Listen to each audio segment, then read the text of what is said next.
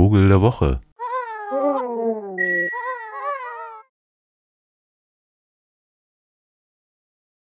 Ich vermute, Sie kennen die Gefühlslage, wenn Ihnen das so ein bisschen über den Kopf wächst, was Ihnen alltäglich so in Ihrem Umfeld oder auch aus diversen Medien entgegenschallert. So ging es mir auch in den letzten Wochen natürlich, wie wahrscheinlich Millionen anderer Menschen in diesem Land.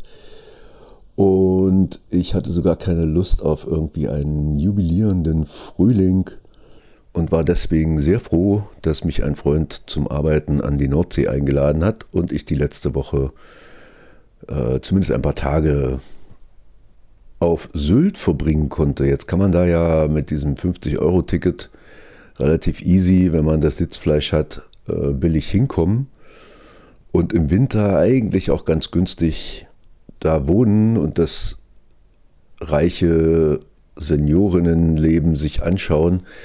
Oder aber, wie ich dann eher am Strand nach Meeresvögeln Ausschau zu halten, was auf Sylt tatsächlich ein echtes Erlebnis für Vogelfreundinnen sein kann.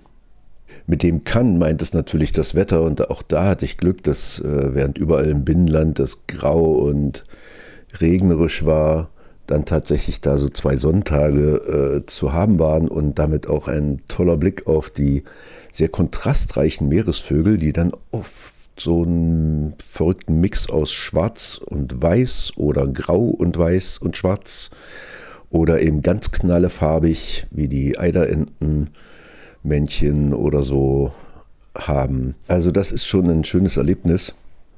Und jetzt könnte man natürlich von diesen Raritäten auf dem Meer erzählen, den Alkenvögeln, was aber auch einen traurigen Beigeschmack hätte, weil wegen der Vogelgrippe dort auch eine ganze Reihe von verendeten Vögeln zu finden waren deshalb eigentlich mein mich die ganze Zeit über begleitete Lieblingsmöwe, die man in Deutschland zu Gesicht bekommen kann, mein Vogel der Woche sein soll. Im Englischen heißt sie lautmalerisch Kitty Wake. Das kommt daher,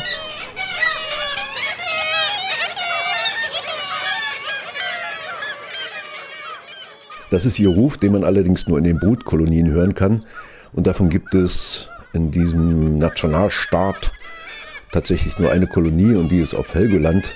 Dafür recht groß, also da kann man sie zur Brutzeit schön beobachten, wie sie da an den Felsklippen auf ihren Nestern sitzt, nur im Abstand von 80 Zentimetern. Das ist so ihr Revier, was sie auch ganz lustig verteidigt, nämlich einfach ihren Schnabel aufsperrt, der so ein bisschen gelbgrünlich ist bei den Altvögeln. Und dann sieht man so den roten Rachen und damit versuchen sie ihre Nachbarn abzuschrecken, da noch näher zu kommen als sie eh schon da so sitzen. Da ist quasi jeder Platz besetzt. Oder wenn es hart auf hart kommt, dann tatsächlich mal den Schnabel zu packen und den Kopf so lange hin und her zu schütteln, bis der Eindringling die Lust verliert, sich da auch auf dieselbe Klippennische zu setzen.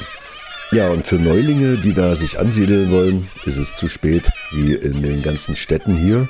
Allerdings geht es dabei weniger, allerdings geht es dabei weniger um die Miethöhe, sondern in dem Falle tatsächlich um den Platz, den verfügbaren. Aber das ist ja dann doch nicht so viel anders.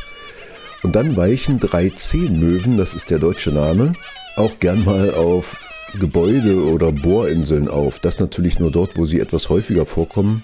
Also an der Spitze Dänemarks oder dann an den Küsten Norwegens, Grönlands oder Sibiriens bis, bis nach Kamtschatka und auf der anderen Seite Westalaska sind sie zu finden und suchen sich dann auch mal ein Dach oder einen Balkon, um dort zu brüten. Noch sicherer sind so Bohrinseln, denn da fehlen dann die natürlichen Feinde, die ihnen die Eier klauen, in der Regel zumindest. Und dann sind Bohrinseln, da sie ja nun mal auf dem offenen Meer sind, dann auch oft in der Mitte von fischreichen Gewässern und davon ernährt sie sich von so kleinen Fischchen. Die jagt die Dreizehnmöwe wie eine Seeschwalbe also so im Sturzflug und taucht dann bis zu einem Meter tief ins Wasser ein, um so einen Fisch rauszuholen. Das sieht sehr putzig aus, weil die auch sonst sehr elegant sind. Die haben anders als andere Möwen, die man so am Meer sieht, zwar auch graue Oberflügel, aber dann so richtig wie in Tinte getunkte schwarze Flügelspitzen und so ein schönes schwarzes Knopfäuglein und ansonsten rein weißen Körper und Kopf und sehen damit sehr possierlich aus, sind ein bisschen kleiner als eine Sturmmöwe, also ein bisschen größer als eine Lachmöwe und insgesamt sehr elegant und irgendwie sympathisch, kompakte Meeresflieger. Das ist auch tatsächlich ein Hochseevogel, also außerhalb der Brutzeit sind die auf dem offenen Meer, kommen schon auch mal in Küstennähe, wie auf Sylt zum Beispiel, aber schlafen auch auf dem Meer und sind dann dort eher bedroht durch sowas wie Ölverschmutzung als durch andere natürliche Feinde. Oder eben so ganz starke Stürme, das mögen sie nämlich eigentlich nicht, denen weichen sie aus, sodass dann auch schnell mal bei einem starken Sturm, wie im vergangenen Wochenanfang, dann auf einmal ganz viele auftauchen können. Und dann sind vielleicht auch junge 13-Möwen dabei und die sehen sehr hübsch aus, haben so auf dem Flügeln bis zum Rücken so eine Art Zickzack-Muster, also so ein Band, was dann so am Körper so ein V bildet und dann noch so einen schwarzen oder dunklen Nackenstreifen dazu und am Schwanz, der so leicht gegabelt ist, auch nochmal so einen ganz schmalen schwarzen Streifen, der den Jungvögeln eine noch elegantere Erscheinung gibt, fast wie die nordamerikanischen Schwalbenmöwen dann so aussieht. Sehr hübsch anzusehen, wenn die dann so im Sturm da so über den Wellen torkeln und ab und zu mal tram, ins Wasser stoßen und sich irgendwie schon sehr abheben von dem Rest der recht garstigen Seemöwen, also so eine Art sehr elegante Erscheinung sind. Ihre Nester bauen sie, da sie ja nun mal anders als andere Möwen nicht im Gras oder im Heidekraut irgendwo rumlümmeln und ihre Eier da reinlegen, wo es eh schon weich und kuschelig ist, müssen sie ja auf den Felsen erstmal was bauen und das machen sie tatsächlich sehr kunstvoll, indem sie so über den Rücken Schlamm auf irgendeine Felsnische schleudern und den dann mit den Füßen eine Form geben, so richtig mit einem Rand, also so wie man sich das vorstellt, wenn man jetzt selber so mit der Hand so Nest töpfern würde, so machen die das auch, um dann am Ende das dann so ein bisschen auszupolstern. Also sieht sehr gemütlich aus und sorgt vor allen Dingen dafür, dass natürlich beim Wind an diesen steilen Felsen, wo sie brütet, äh, die Eier nicht rausfliegen so gleich. Die sind auch eher so ein bisschen kegelförmig, damit sie eben äh, weniger so rollern. Ne? Und es ist auch hübsch, wie die sich da so treffen, die Männchen und Weibchen. Das Weibchen setzt sich dann in so eine fertige Mulde, so ganz kuschelig, und bettelt quasi ein Männchen an um Futter. Und wenn es dieses Futter kriegt, dann wird da was vielleicht draus mit dem Pärchen und kuscheln sich dann so ein bisschen an in ihrer schönen Nestmulde. Und ist alles total super.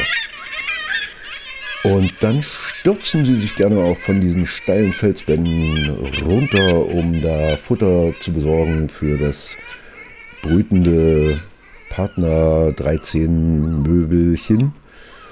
13 Möwe übrigens, weil die hintere, also die sozusagen bei den Möwen haben die so einen hinten eigentlich so ein, ein Finger zeigt so nach hinten und der ist bei ihr ganz verstümmelt, weil die auch sowieso so kurze Beine und die müssen da nicht viel rumlaufen. Die landen ja da quasi nur auf den Felsen und das war's und der Rest ist auf dem Meer. Das heißt, irgendwann werden auch die vielleicht verschwinden und da sind dann nur noch so zwei Festhalteteile übrig. Aber in jedem Fall bisher 13 Möwe. Seltsamer Name. Ich finde Kitty Wake lautmalerisch eigentlich viel schöner.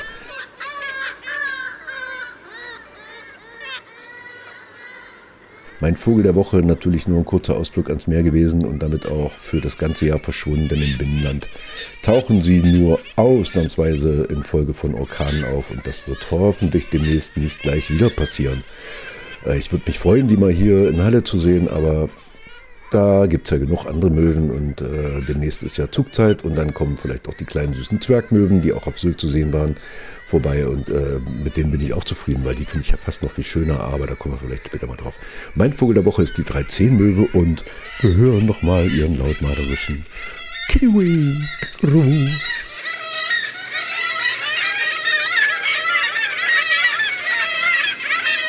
Vogel der Woche.